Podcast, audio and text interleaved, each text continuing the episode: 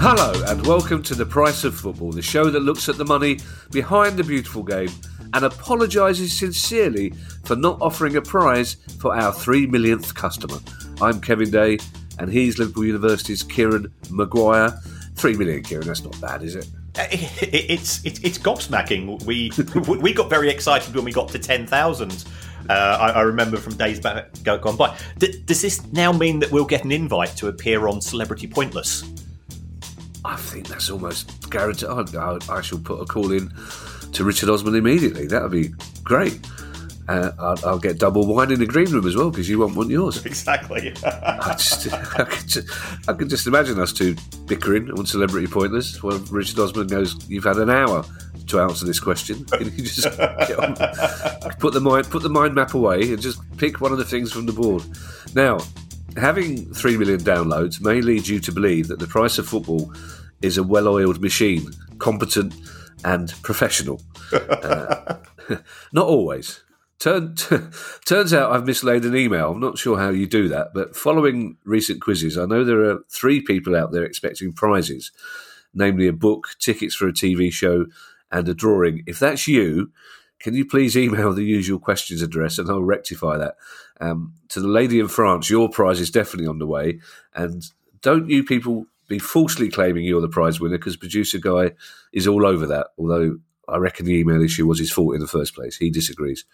Um, and people now listening to this for the first time because of the publicity about us getting 3 million downloads will be thinking, how the bloody hell did this pod get 3 million downloads? BAFTA have gone already. They, they have got to be on the introduction. Um, it, it's questions day, Kieran, but we do have one news story. Uh, and that story is that FIFA are to ban agents from representing players and clubs in the same deal. And judging by the correspondence and communication and conversation we've had with a lot of our listeners, they will be thinking, how was this allowed to happen in the first place? Um, yes, and, and, I've been in contact with our uh, agent friend Jonathan, uh, and he thinks that uh, this is FIFA pushing things a bit, and he's not convinced that it will go through, um, oh. and, and, that there's likely to be some form of legal redress by people that represent agents. So, you know, we, we've got friends in the uh, in the sports. Uh, sports law industry, uh, and they will no doubt be looking at the latest uh, two week holidays in Courchevel uh, and so on, on, on the back of, of what's happening here. Um, but in terms of dual representation, uh, I, I, can understand some people taking a view that there is a conflict of interest. Um, players and clubs have historically been quite happy about it because it has, uh, from a taxation point of view, uh, if the agent takes a fee, and their dual representation, then um, you know, 50% of the uh, the fee is uh, taxable by the player and 50% uh, by the the club. Uh, but if it if it uh, if it has to be sole representation, it could mean that the the player ends up with a with a, a larger tax bill or a larger cost in respect of this, which uh, won't go down well with the players. Okay, questions. Um, and you remember, Kieran, that I mentioned us being a well-oiled machine. uh, our first question, I can tell you who it's about. It's about Scunthorpe United, but I can't tell you who it's from because uh, upon rudimentary checking with producer guy to say, is this question anonymous? It doesn't seem like it's a serious or sensitive enough question to be anonymous. Producer guy just went, ah, yeah, forgot to put the name down. Not in that accent. I d- I don't like to do his Morrissey accent. uh, he said, just read it out next week. But I, I don't think that's fair, Kieran. I think, I think Scunthorpe United fans have waited long enough for this question to be answered. So this is your question. Everybody has waited a long time for their question to be answered. To be fair, oh, that is a fair point, given that we've got an 800 backlog to work yes, our way oh, through. Yes, oh Christ, yeah, it's maybe this person's not still with us. Maybe that's why. um, I can only apologise. We will read your name out twice next week, um, Mr. Scunthorpe. uh, but the question is this: My local team, as we now ascertained, is Scunthorpe United, has been a financial concern for many supporters, and I wondered what Kieran's thoughts are of our current situation, especially in relation to the owner, Peter Swan. Now, the only thing I recall you telling about uh, Peter Swan, the owner of Scunthorpe, is that he's got nightclubs in Blackpool as well. Is that right? He has indeed, yes. Yes, it's, t- it's terrible that that's the only bit of information my mind retains after the end of each pod. yes.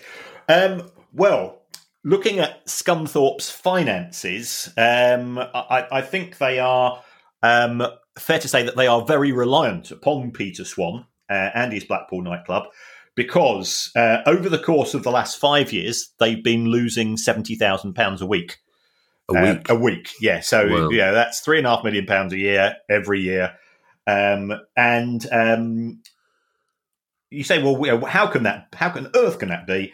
Um, it's it's due to the the old issue of uh, not being able to control costs. So um, over the last eight years, for every one hundred pounds that Scunthorpe United have brought in as a football club uh, in terms of revenue, they paid out one hundred and forty three in wages, which is is insanity. You know, from any form of normal business concern. So um, Peter Swan has effectively been underwriting the losses and he's been doing this uh, via his company called Cool Silk, uh, which I think is a property and investment company. Um, it's lent the football club over eleven million pounds. Uh, last year, it charged Scunthorpe United Football Club three hundred ninety-three thousand pounds in in interest on those loans. So he's he's not doing it for free. Although I think the I think it's one of those loans where the interest gets added to the capital. Uncle Terry used to specialise in those uh, except he would charge interest on a daily basis um, and get me to do the sums. And that, that's actually that can turn out to be uh, some eye-boggling numbers. Um, and uh, last year, he also uh, acquired the naming rights to Scunthorpe's mm. stadium, uh, and Cool Silk paid two million pounds for that. So there's lots of there's lots of weird numbers roaming around. Now, you know, he, he's he's he put his money where his mouth is. That can't be denied. Um, we could also say the same about Mel Morris at Derby. And, this right. is this is always my concern, um, and this was also the issue with uh, Stewart Day at Bury. You know, he he he underwrote losses significantly. Then there's either a change of circumstances or a change of heart.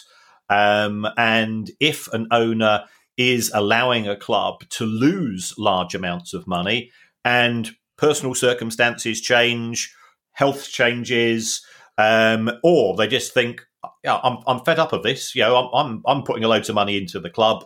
I'm getting a load of abuse, as has happened at some clubs. Um, then then they might decide to walk away, and it's that legacy of of a club which is losing money. And as we've said on more than one occasion, the vast majority of clubs in it certainly in the EFL and, and yeah, quite a few of them in the Premier League as well.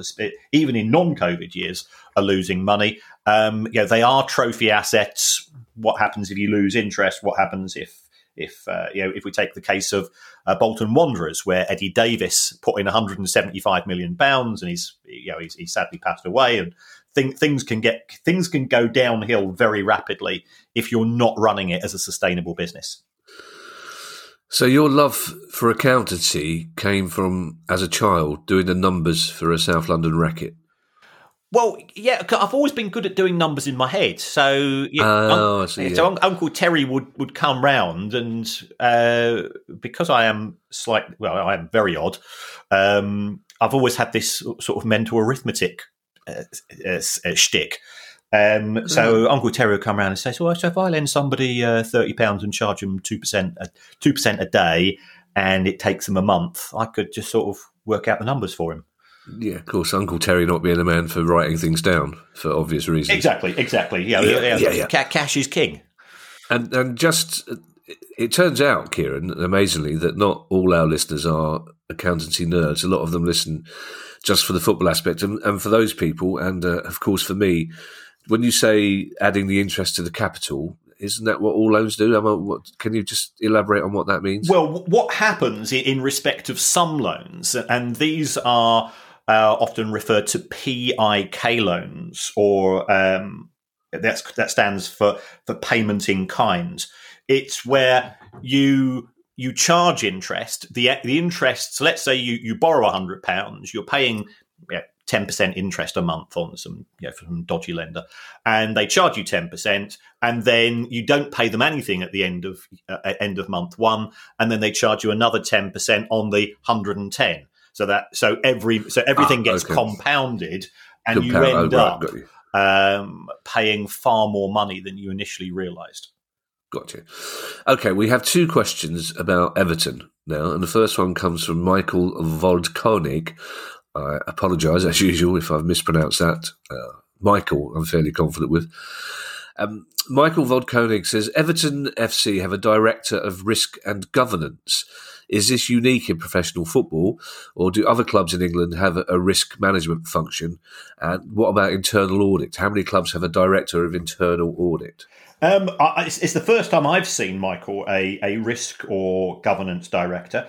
Um, you know, clearly with issues such as financial fair play, with issues with regards to uh, the behaviour of employees, then I think it's useful to have somebody that's perhaps from a legal background, somebody from a governance background, um, when decisions are being made.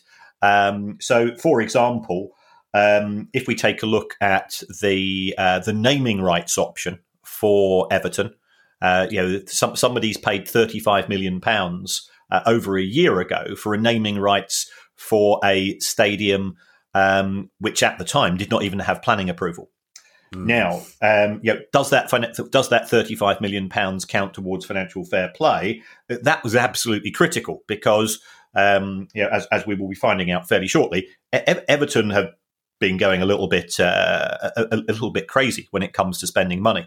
So so the club was in genuine danger of exceeding financial fair play. So a person who has an intricate knowledge of rules of uh, of the governance of the game is absolutely essential because they can advise upon appropriate courses of action to ensure that uh, you don't exceed limits, you you don't end up on a charge from the football authorities.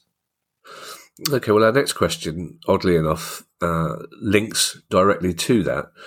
Um, so, kudos to producer guy. Uh, still doesn't make up for missing out the name on the first question. Uh, um, people at home may not hear any of this because he, he might be editing it himself this week. Could be this could be his week uh, rather than those several unplayed, unplayed, unplayed, unpaid youngsters that he uses to edit it uh, every time. Interns, that's the word I was looking for. It's, it was a long night. Uh, this is Sunday morning. My son Ed came home last night at one o'clock, uh-huh. waiting for a phone call from his partner uh, to say when she was going to be home so he could get an Uber. And I decided to stay up with him and watch uh, old football games and highlights. So terrific. Yeah, well, it was, but somebody managed to fish a bottle of Jameson out of his back pocket, so not not so terrific. well, the, uh, the, the the Baroness has spent the weekend up in Manchester on a gin tour. Um, and apparently, this involves having to go around. You, you're, you're driven around in a in a large uh, sort of a large wagon with uh, with a, with uh, about a dozen other, I think it's fair to say, cackling ladies um, who uh, who go around to five or six distilleries and uh, then then listen, uh, sort of nodding whilst giggling, uh, while somebody reads out lists of botanicals, and then they get absolutely slammed on on the various cocktails on offer. So she phoned me up at a a, a very unusual time of the night, you know, and think, and you first think, oh, God, what are you doing phoning me at that time? Somebody died. You, know, you think it's a panic, uh, just to tell me that she loved me, oh, which, which, was nice. Oh, oh I'm welling up. it's a fairly standard sitcom 70s male response. You can't be phoning up to tell me she loves me. Somebody must have died. Um, yeah, the reason she'll be hammered is not just the uh, occasional sip of the gin, it will be the drink that's in that large vehicle that's driving him around Manchester yes. as well. Um, the Everton question, uh, which Ah, it's been a while since we asked the last Everton question, so let's just remind people that it leads on from that question. John O'Leary says that as an Everton fan, I've seen lots of money spent in recent years, with a large amount of it going to signings that haven't really worked out. What I want to know is how does that affect a club's internal finances and FFP when an expensive player leaves on a three at the end of their contract? For example, Yannick Bolasie at the end of last season. I feel so sorry for Yannick because he was without a doubt, one of the most exciting talents I've seen at Selhurst Park. And it didn't quite work out for him at Everton. But he, John's quite right. They've had a number of players that they brought in on big money mm. that didn't work out. So, so how does it? How does it work out? Well, if, if you take a look at player costs from a club perspective, there's two elements to it. First of all, there's wages. And secondly, there's our very good friend, amortization.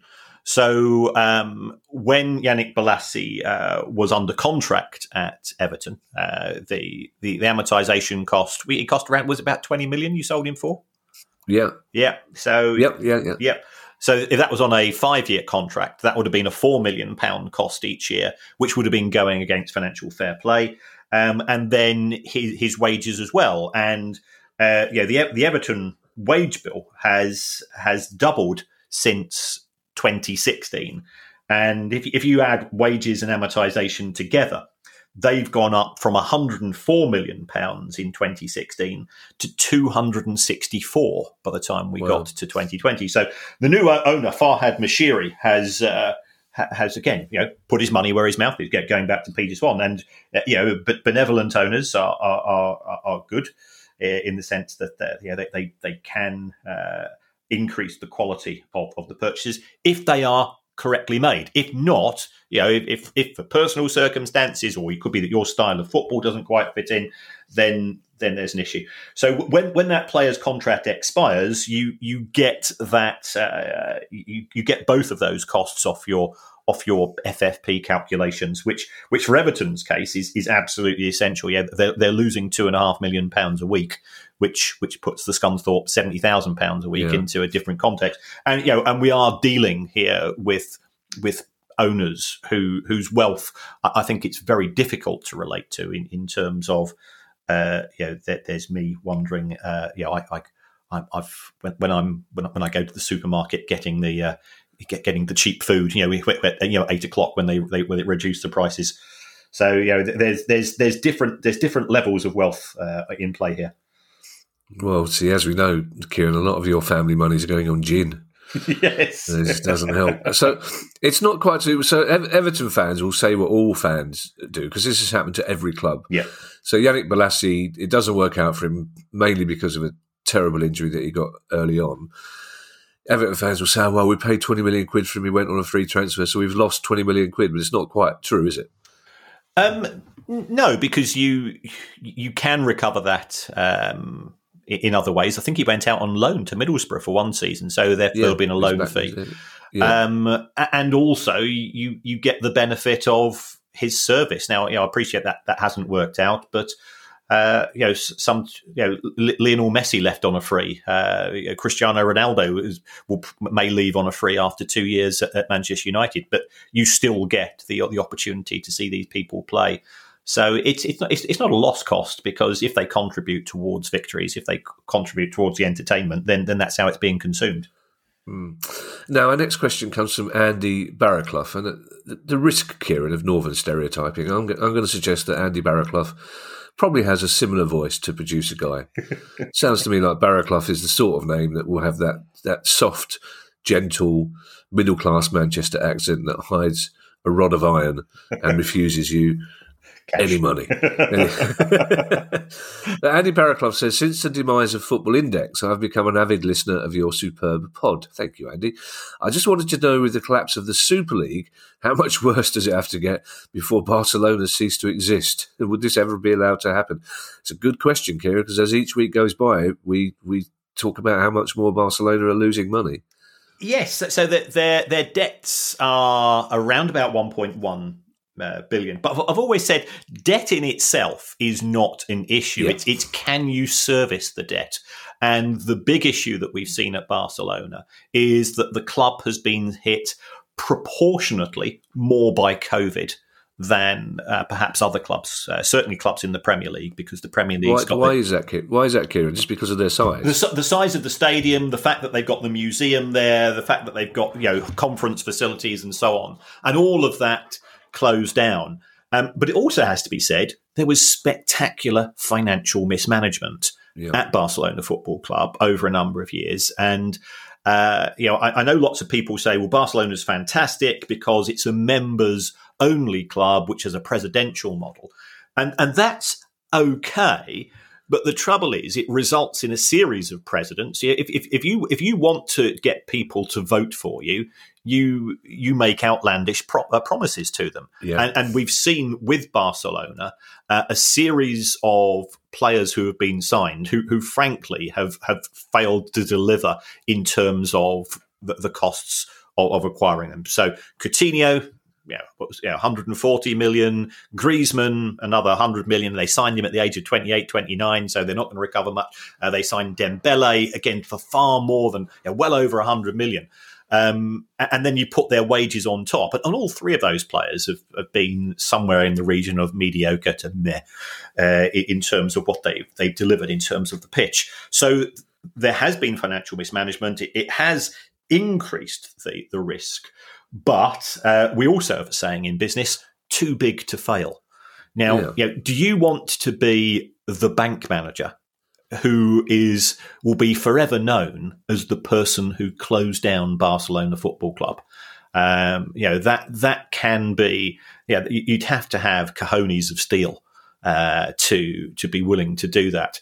Um, and, and, then we got this, this, this paradox in respect of Barcelona is in that we, we, we spoke about this only a few days ago that they are planning to uh, effectively close uh, the, the, Nou Camp for a year uh, because they want to expand it. And you're thinking, well, that's going to involve more debt. So um, I, I, think their their problems effectively, you know, the, the, lack of revenue problem coincided with a, an, era, an, an era of vast overspending. Uh, we've seen Real Madrid cut back on spending in the last couple of years, and, and their finances are far better. Um, I, th- I, think Barcelona's finances will improve, so uh, I, I, don't I don't see that issue of uh, you know how how bad does it have to get because they they are now predicting uh, a break even this year compared to losses of over 400 million last year. Well, that's good because uh, I think Andy's question is a valid one. Yeah, yeah. It is, but you know, we've seen we've seen whole countries go bankrupt, Kieran. We've seen huge banks go out of business.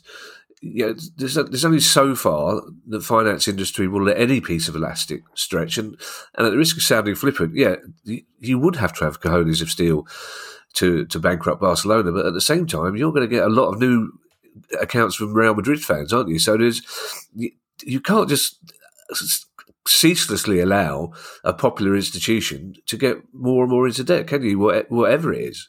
Yes, and, and, I think that's what we've seen over the course of this summer. Yeah, M- Messi did not want to leave Barcelona. Barcelona did not want him to leave, but they they had to they had to allow it under the circumstances because they simply couldn't afford to to pay him. And um, yeah, we, we, will see uh, an exodus. We will see uh, restraint in terms of player recruitment. I suspect um, over the course of the next couple of years, and that's how they will be able to um, redress the, the the financial overhang of of the past few years, where they've they've just you know they just simply spent too much money. Now, our, our next question comes from somebody uh, I already like him just because of his name, and just because I know that every time his name is read out at assembly, somebody would have made a smart ass comment because it's, it's Mark Middling and it's a, Mark Middling. I'm, I'm going to check where that surname comes from because it's a great surname. Uh, hopefully, Hobbiton. Uh, but Mark Middling says that Grimsby Town have become a B Corp as part of their recent takeover. And he's taken the words right out of my mouth. What does that mean? yes. Yeah, I, I, I thought initially B Corp was sort of one one of the names of those 1980s hooligan firms that you used to you associate. You know, it, it, there's the infamous F Troop. Uh, yeah, at Millwall, yeah. there was the 657 crew, which I think came out of Portsmouth, and the Cool Cats yeah. at, uh, at Maine Road, and so on. So, oh, blimey, is this? Uh, uh, but but it, it turns out to be something different. Um, it's it's actually um, it's it's it's a kite mark for a, a company, it doesn't have to be in the football industry, who has been graded as being good on community, environmental governance, uh, the way it treats customers and workers. So Oh, I'm. I'm, I'm not sure Newcastle, uh, under its present ownership, are likely to be applying for B Corp, for example.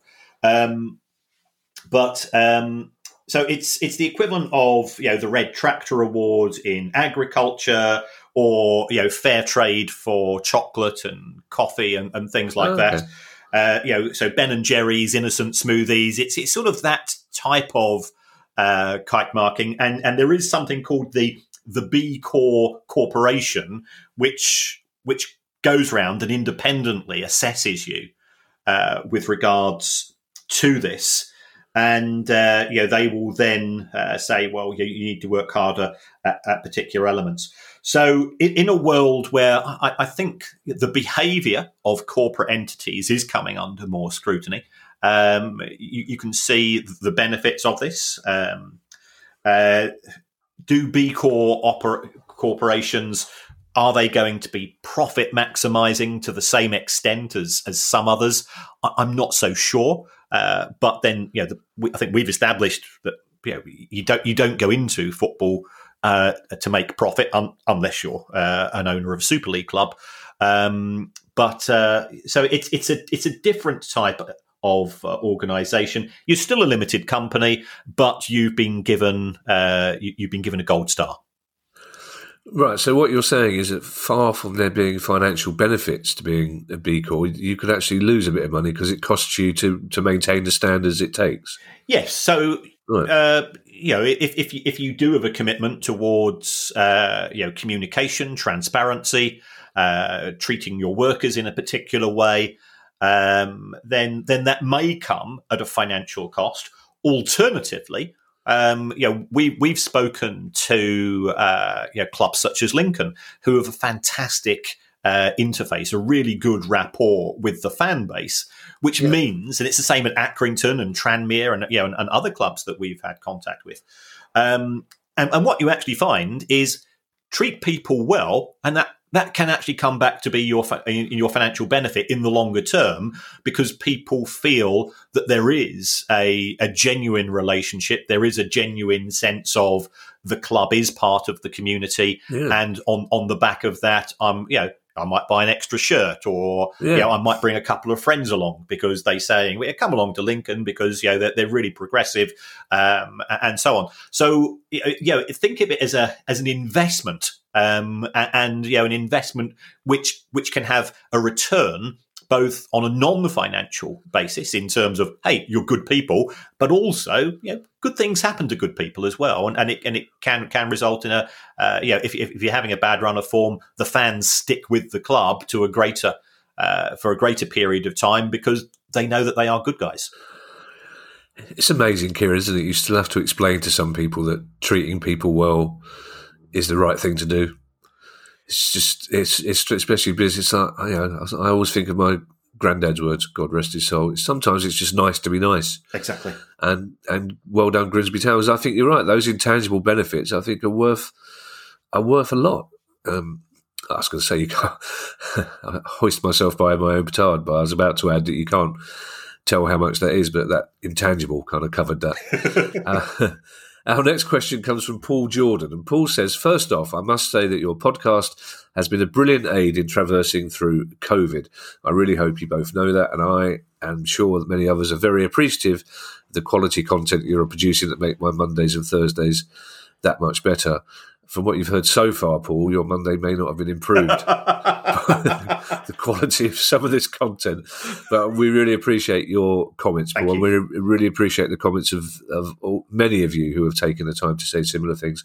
So thank you very much. Um, Paul says, My question, as many other people's questions are, is in relation to financial fair play and how clubs can have remarkable losses and yet still not be penalised under FFP. Kieran posted Aston Villa's accumulated losses on April 23rd, and it got me thinking how can a club lose a total of £204 million in 2018 19 20 accounts and still not fall foul of FFP? This episode of The Price of Football is brought to you by the AI powered workspace Notion. What if you had access to tomorrow's tools today? In Notion, you do. It's the AI powered workspace where any team can turn ideas into action. My career is sort of a bit like being a butterfly, and I'm always jumping from project to project. So, therefore, Notion helps me from summarizing meetings notes and automatically generating action items to getting answers to any question in seconds. If you can think it, you can make it. And Notion is for everyone, whether you're a Fortune 500 company or a freelance football finance lecturer. You can try Notion for free when you go to notion.com slash price of football. That's all lowercase letters, notion.com slash price of football, and start turning ideas into action. That's notion.com slash price of football. Hi, I'm Steve Lamacq, and every week I'm joined by Music Ally's Head of Insight, Stuart Dredge, on The Price of Music, the weekly podcast all about the money behind the music industry.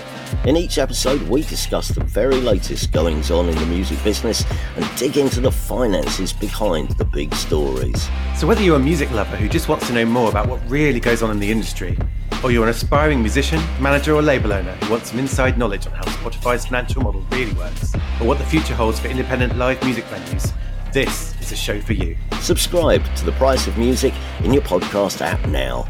See you soon. Well, you have a good accountant. Uh, is, is, the, is, the, simple answer. But if, if I expand upon that in, in, certain ways, first of all, um, you, you, can you can rack up losses far in excess of the 105 million pounds which is sort of the the headline figure. It's it's the, it's the, it's the figure that you'll always see uh, quoted by the media. And the reason for this, first of all, is that there are certain costs which are excluded from financial fair play. Um, and, and I and I checked uh, Villa's accounts this morning before we came out, and, and, and Villa I think are quite cute with regards to this. They actually state exactly how much they invest in their academy. So their, their academy costs, their community costs, their infrastructure costs lots of clubs don't show this, and Villa Villa have been Villa are sort of one step ahead. They, said that that their academy is costing them you know in the region of nine to ten million pounds a year. So over three years, that's thirty million, which counts towards uh, you know is excluded from FFP. Uh, community schemes, their their commitment towards the community scheme in 2020 trebled. Fantastic, you know, hats off to Villa as far as I'm concerned. You know, it was it was a tough tough year, especially with with the arrival of COVID. So, you know, huge uh, huge kudos there. Um, so th- there are certain costs which are excluded. In addition, um, what you can do, and I sort of I alluded to this with regards to the comments about Everton, is that you can have certain one-off benefits. So, in in the case of Villa, um, yeah, they they did sell the stadium to another company owned by the owners. They made some profits on that. Um, I think part of the training facilities ended up by, being built, uh, sorry, being acquired um, by effectively by the government for the uh, the new uh, the new rail scheme. Yeah, yeah, the, new, the new rail link between um, London, Birmingham, and HS2, the northwest. Yeah. HS2, yep. that's right. Um, and that gave them more money. Um, so so that contributed, and uh, finally, the Premier League itself has said we're going to slightly relax the FFP rules in the sense that if you have lost money because you've had to play behind closed doors, we'll give you an allowance for that. If you've incurred extra costs, because the players have to socially distance. They're in bubbles. There's there's additional costs of testing. We'll give you an allowance for that. So you throw all of that together, and Villa, in my view, will have sneaked under the uh, the 105 million limit. Not not by far, but you know you don't have to do it by far. Um, but but but that that's the type of things that that clubs uh, will be looking at very carefully. And you know, having a director of governance, again, linking to the the Everton question earlier, um, or uh, loop loop finder general, as I would probably refer to him as. Um, then uh, you know this this this can allow the clubs to to avoid any sanctions from the uh, from the football authorities. You enjoyed answering that question, didn't you? yes, yeah, just yeah, just the just the right amount of detail in there. Uh, and before uh, people uh, tweet, shall we shall we ascertain that you meant loophole finder general? Oh yes. Or, yes. or were you referring were you referring to Loop, the early nineties bass heavy Manchester band? a mate of mine was bass player in. Oh, was he? Very good. Yeah, yeah, James Endicott. He's uh, heartbreaking looking at the old photographs and looking at him in person now. Times time's a terrible thing, isn't it? Um, yeah, it was really interesting when I, when I met him, and I met him through a mutual friend about ten years ago. And so, oh, he's a bass player in a band. And I went, what? Oh, which band? He went Loop, and he could see that my face fell because I was never a fan. Ah. And I'd say, no, no, I loved him. He went, what was your favourite song? Went, "Ah, got me, you got me. um, now, you know, Kieran, I try and respect people as much as possible by getting their names right. But this name is proof that even five simple letters can contain many hurdles. I'm going to go for Andrew Flood, but it could be Andrew Floud. It could even be Andrew Flood. I know it's F L O U D. So, Andrew, again, I apologise, but Andrew Flood's question uh, is an interesting one, Kieran, because it, it mentions something that is increasingly talked about in football commentaries as players having a background or at least expertise in this particular sport, of, of which I have very little knowledge. And Andrew's question is uh, I watched the UEFA Futsal Champions League on BT Sport earlier this year. Um, you didn't have to tell us where you watched it, uh, Andrew, but we'll throw in an extra bit of publicity for them. It might help in their huge sell off to an Italian company that, whose name we can't properly pronounce. um, but anyway, Andrew watched the UEFA Futsal Champions League, which was won by Sporting Lisbon against Barcelona. And I was wondering the following Is there a reason Premier League and other major European clubs don't put in teams? Would there be much money to be made by winning the competition? And is there much commercial value to the competition for the clubs taking part? So we, we do hear increasingly, Kieran, of other versions of football, you know, cage football, all sorts of five, seven, nine aside football. So it's an interesting question, this. Yes, um, and and it is sanctioned by both FIFA and UEFA. So there is an acknowledgement that futsal is, uh, uh, you know, is part. It comes under the umbrella of of what we see as football. Um, it, it's I, think that part of the problem is that it is very popular in some countries, but it's not. It doesn't have that universal appeal um, presently that, uh, that that football does have. So you know, places such as Brazil and Spain and Portugal um, it, it is it is uh, it, it, it goes down and attracts a big audience. But then you know, uh, you know, if, if I go if I go back to to Ireland, you know, hurling and uh, Gaelic football. You know the crowds they get there, and, and you go to you go go to Southern Hemisphere. You got Aussie rules. You know, there are there Yeah, are certain um, there are certain sports which which are localized, um, a bit like stool ball in Sussex, of course. Um, but Yeah, um, we, we haven't got time to go through that explanation again, no, Kieran, no. of how. Suffice to say, only in Sussex. yes, yes. Um, the the reason why um, Premier League clubs at present don't show much interest in it is is that the skills required are very similar to those of traditional football. So so futsal, it's it's a, it's an indoor game of football. It's played with a with a heavier, sort of less bouncy ball um, on a hard surface. The, the the emphasis is very much on dribbling. Well, you know, those those skills are are the skills you'd also associate with football itself. So the chances are that the, the sport, to a certain extent, chooses you. If you are a very good footballer and you're given a choice between futsal or football, you're going to choose the latter because it pays more. So it, Yeah. it's ultimately it's it's driven by money. As far as the UEFA competition is concerned, I think I think this year's futsal championship they've got 55 clubs from 51 countries. So you know it's there's certainly an interest in it.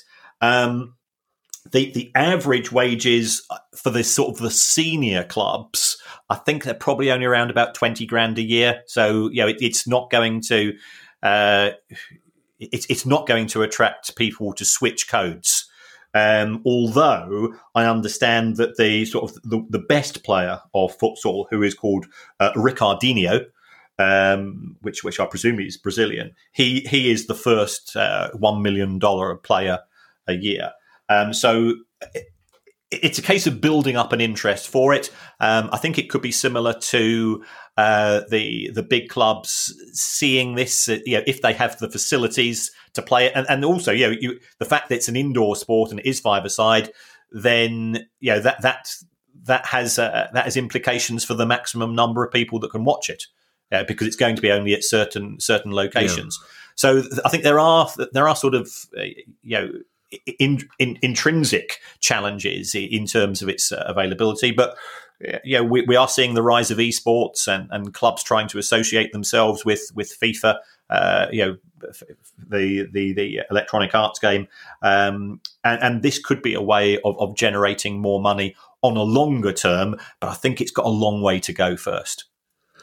You know, when I was a kid, Kieran, in the seventies, I used to love the Evening Standard London five-a-side. Oh yeah, tournament. Used to love it. And the reason I used to love it, apart from the fact there was a bit of football on telly, was I used to lose my shit seeing players in plimsolls. I just, I just, they were in plimsolls like we were at school. We used to. The only thing that ruined it was my dad shouting periodically, "Watford's not in London." used to, used to. It's very unpredictable the things that used to irritate my dad. But if the big match was on, if Brian Moore said today we've got Watford, oh God, I used to have to try and turn the telly down before my dad heard. Watford's not in London. They haven't got red buses. There's other criteria, Dad. But anyway, Duncan Martin, that's the other thing. So their local derby's Luton, and Luton's definitely not in London. So how can they be in London? All well, right, according right. to the airlines, it is. That's a fair point. Yeah, but according to the airline, so is Geneva. um, one airline in particular. Well, I'm flying Ryanair to London, Geneva. I'll walk the rest of the way then. Uh, Duncan Martin has our next question. And Duncan says, I listen to the pod religiously as soon as it is available. And Duncan, as a comedian, I feel honour bound to say, why are you listening it, to it kneeling down? uh, the universe wouldn't allow me to sleep if I didn't say that, Duncan. But thank you for saying that, Duncan. It's very kind of you. I'm going to say it again. Duncan says, I listen to the pod religiously as soon as it is available. And I finally have a question to ask uh, which is lovely. Now Duncan has started off with a lovely, lovely compliment there. He's and he's basically he's lured us in as he's doing the old bait and switch because the next part of his question says Swiss Ramble. Oh, who, who, who, refuses to come on the show? Uh, he, have we asked him? Yeah, I've asked him loads of times. Have we? Yeah. Why? Why do we want him on? Well, I, mean, I, I want to learn from the master. I, I've, I have trouble enough keeping up with you. how am I supposed to listen to people? I'm, I'm, I'm not going to be able to come up with questions clever enough to keep Swiss Ramble involved. How can we? We can't afford Swiss Ramble. That's true. We can pay him in Toblerone. I wonder what the exchange rate is at the moment between the pound and Toblerone. Uh, anyway, Duncan says Swiss RAM wouldn't be. Have we ever got through a question? Do you think here about getting distracted? No. Like, well, here we go now being distracted by being distracted. Swiss Ramble wrote a Twitter thread about the finances of the Dirty Dozen recently. The summary, as far as I can tell, is that City and Chelsea have no issues. Man United and Liverpool are okay, and everyone else is broke or worse. Now, is this a consequence of financial fair play failing to have teeth and allowing the state oligarch owned clubs to buy success? Are UEFA going to revisit it? And this is the part of the question that many people echo have they given up? And if so, does this make further schisms like the Super League inevitable? Um, right. In, in, terms of Duncan's comment about um, the the oligarch stroke uh, petro owned clubs buying success, I think success has been bought in football forever. Yeah, if, yes, if, you, if yes, you take a look, yes. I mean, I, I did um, I, I, did an analysis of every club that had won the Premier League uh, a few months ago, and with the the incredible exception of uh, Leicester City.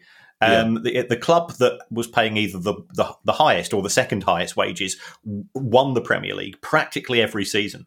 So, so you know, m- money talks in football, and uh, the, the, Premier League and the Champions League, I, think, are a reflection of that. Um, so, in terms of the the non Premier League clubs, again, sort of sort of harking back to an earlier question, they have been hit to a greater extent than clubs in the Premier League because the Premier League has this cushion of this amazing TV deal. Um, but certainly, those in Spain and Italy have uh, have, uh, have suffered as, as, a result of COVID to a greater extent. Um, part of that is is down to financial mismanagement because um, if, if you listen to Florentino Perez of Real Madrid talk, he, his view is that Real Madrid should be winning the, the Champions League on an annual yeah. basis. Um, and anything uh, which which comes to challenge that, he, he feels is, is is is therefore morally and ethically wrong. Um, but uh, it, it, going back to UEFA and FFP, it looks as if financial fair play as we know it, um, they are going to throw in the towel. Um, it has been partially successful in in my view, in the sense that clubs such as Chelsea and Manchester City they don't they don't have the biggest wage bills in football in Europe. Um, I, I, think actually they, they just tend to spend their money better. That they they have a they have a better strategy um, than some of the other clubs, and and, and they've not. Uh, uh, they've not spaffed it against a wall, as our prime minister would possibly describe it as. Um, but the, the it looks like the proposals from UEFA is that financial fair play, uh, which is based on profitability, and the thing is about you know, profit. Profit is a uh, profit is an abstract concept, and, and, therefore trying to nail things down when you're dealing with an abstract is very difficult. Um, is is going to be replaced by saying that clubs can only spend a certain amount of their income um, on wages and if you uh, exceed that, you will be subject to a super tax. So let's say that. Uh, it, let's let's say we've got seventy percent limit. If you generate hundred million a year, you can only spend seventy million on wages. If you choose to pay 80 million on wages, you're 10 million above, and you've got to pay, I think it's a pound for pound or a euro for euro basis. So you'd have to go and pay 10 million extra in wages. You've then got to go and pay 10 million to UEFA, which will, they will then distribute amongst the rest of the, and I quote, football family. Um, and so, therefore, that will help to equate. So, those clubs who are being funded by new owners who, who want to spend more money can do so, but that will come at a price how does that address the issue of the oligarch or the, the petro funded clubs? Um, they'll, they'll just, you know, in theory, they can go and spend as much as they want, provided they're prepared to pay the tax. My concern is that there are, you know, my, you know, the first thing I would do is it, it's you know, I I'd start to look for the loopholes, um, and I wouldn't necessarily pay the players as much, but I would set up parallel contracts with sponsors um, who you know, they've got a player who wants 300 grand a week. We're going to pay tax on that, pay him 200 grand a week, and get one of the sponsors to pay him 100 grand a week as an ambassador for that company. Yeah, provided you've got a, a, a friendly sponsor, um, and of course many many clubs do, um, hmm. then then you can end up with the, the worst of both worlds. Interesting to hear, Kieran, that your answer to the question, have they given up, is essentially yes for now on this version of FFP.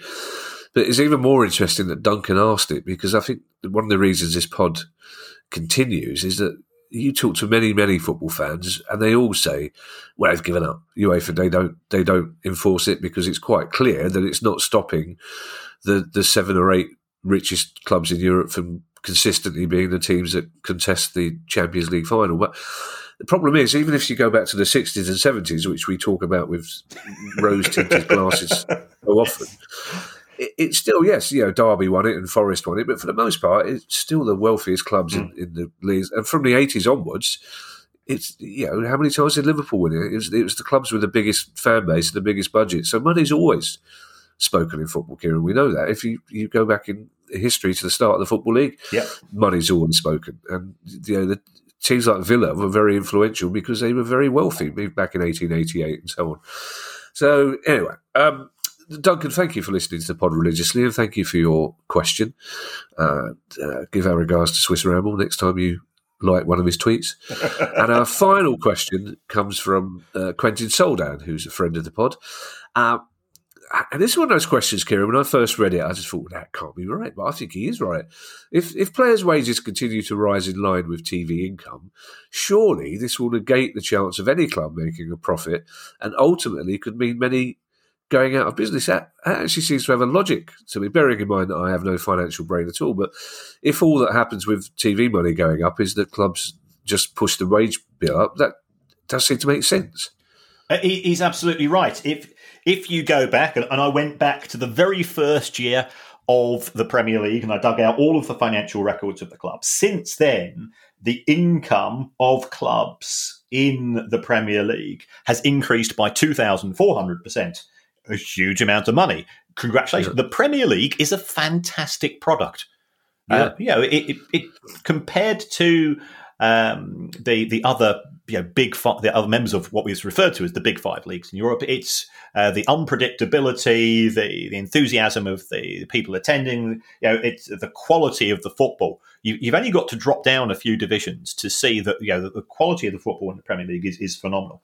Oh, um, oh, Kieran, I mean, just just watching match of the day last night, just game after game of high quality, entertaining, high scoring football, right until that dreadful, terrible, oh, shocking. How did they get two minutes of highlights out of that game? yes, Alan Sugar, sorry, Alan Alan Shearer and Gary Lineker both, uh, oh, sorry, Mark Chapman both looked embarrassed. Um, yeah, I'm, I'm, I'm just glad I, w- I wasn't wasn't allowed to go to the match because I, I, had to look after Finley because because the Baroness had gone on her gin tour. Um, yes, I know. It's, it's, saved, sure saved by the gin. Um, what a nightmare for you that must have been, being on your own in the house just with Finley. well, fin- well, Finley's great because you've taught him to hold your spreadsheet down, haven't exactly. you? so, so, so the income of clubs in in the Premier League has gone up by two thousand four hundred percent, but wages have gone up by 2,800%, which, which even producer Guy would say that's that's more money than he's made over that period. Yeah. So, um, I mean, Quentin's absolutely right. Um, various attempts to cut back on wage inflation simply haven't worked.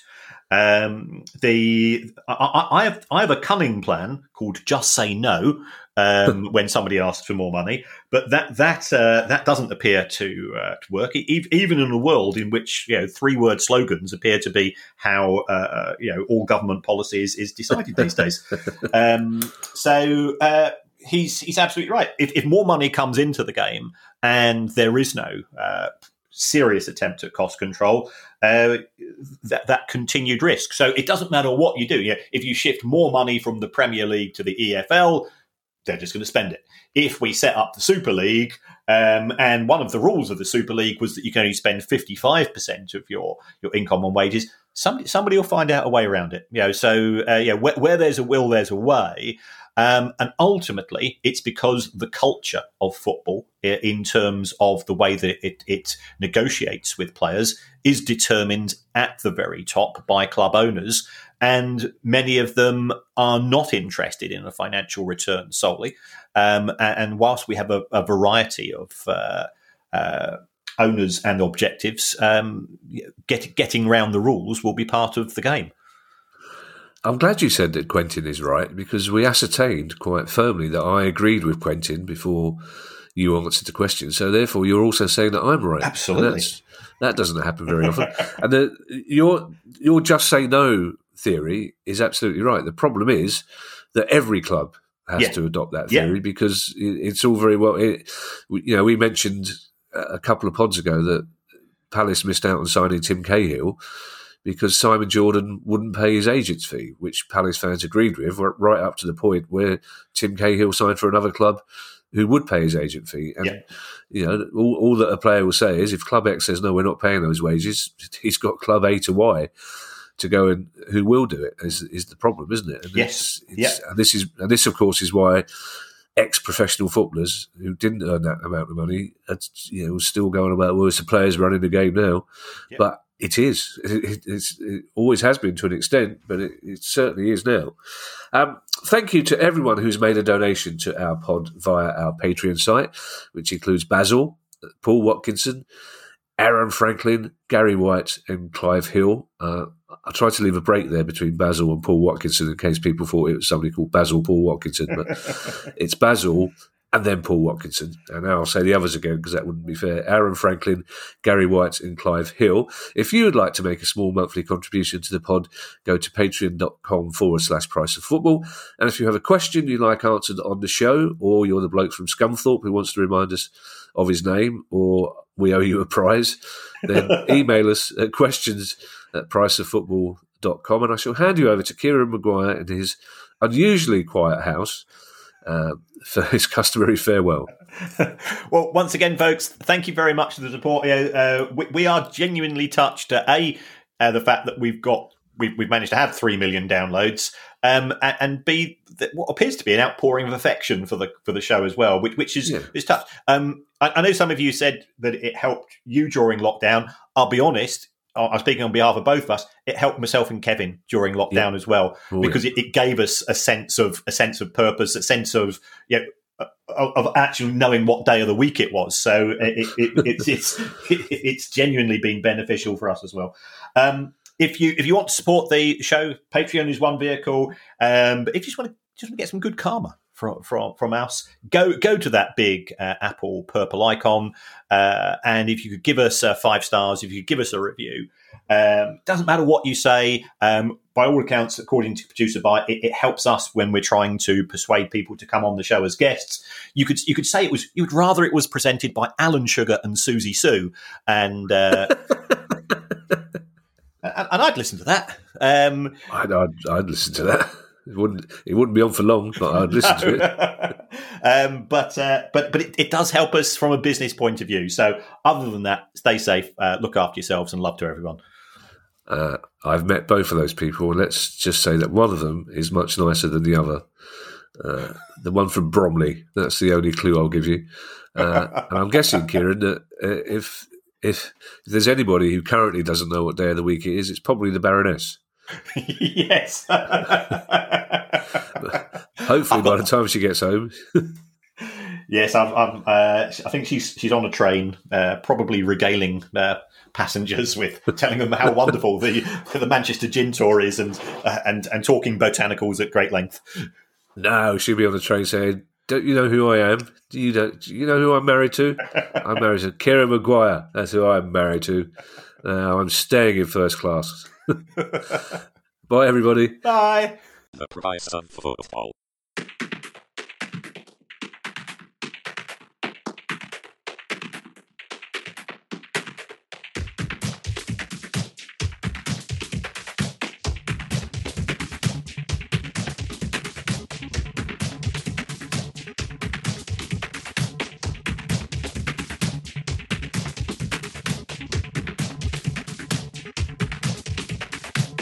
Price of football.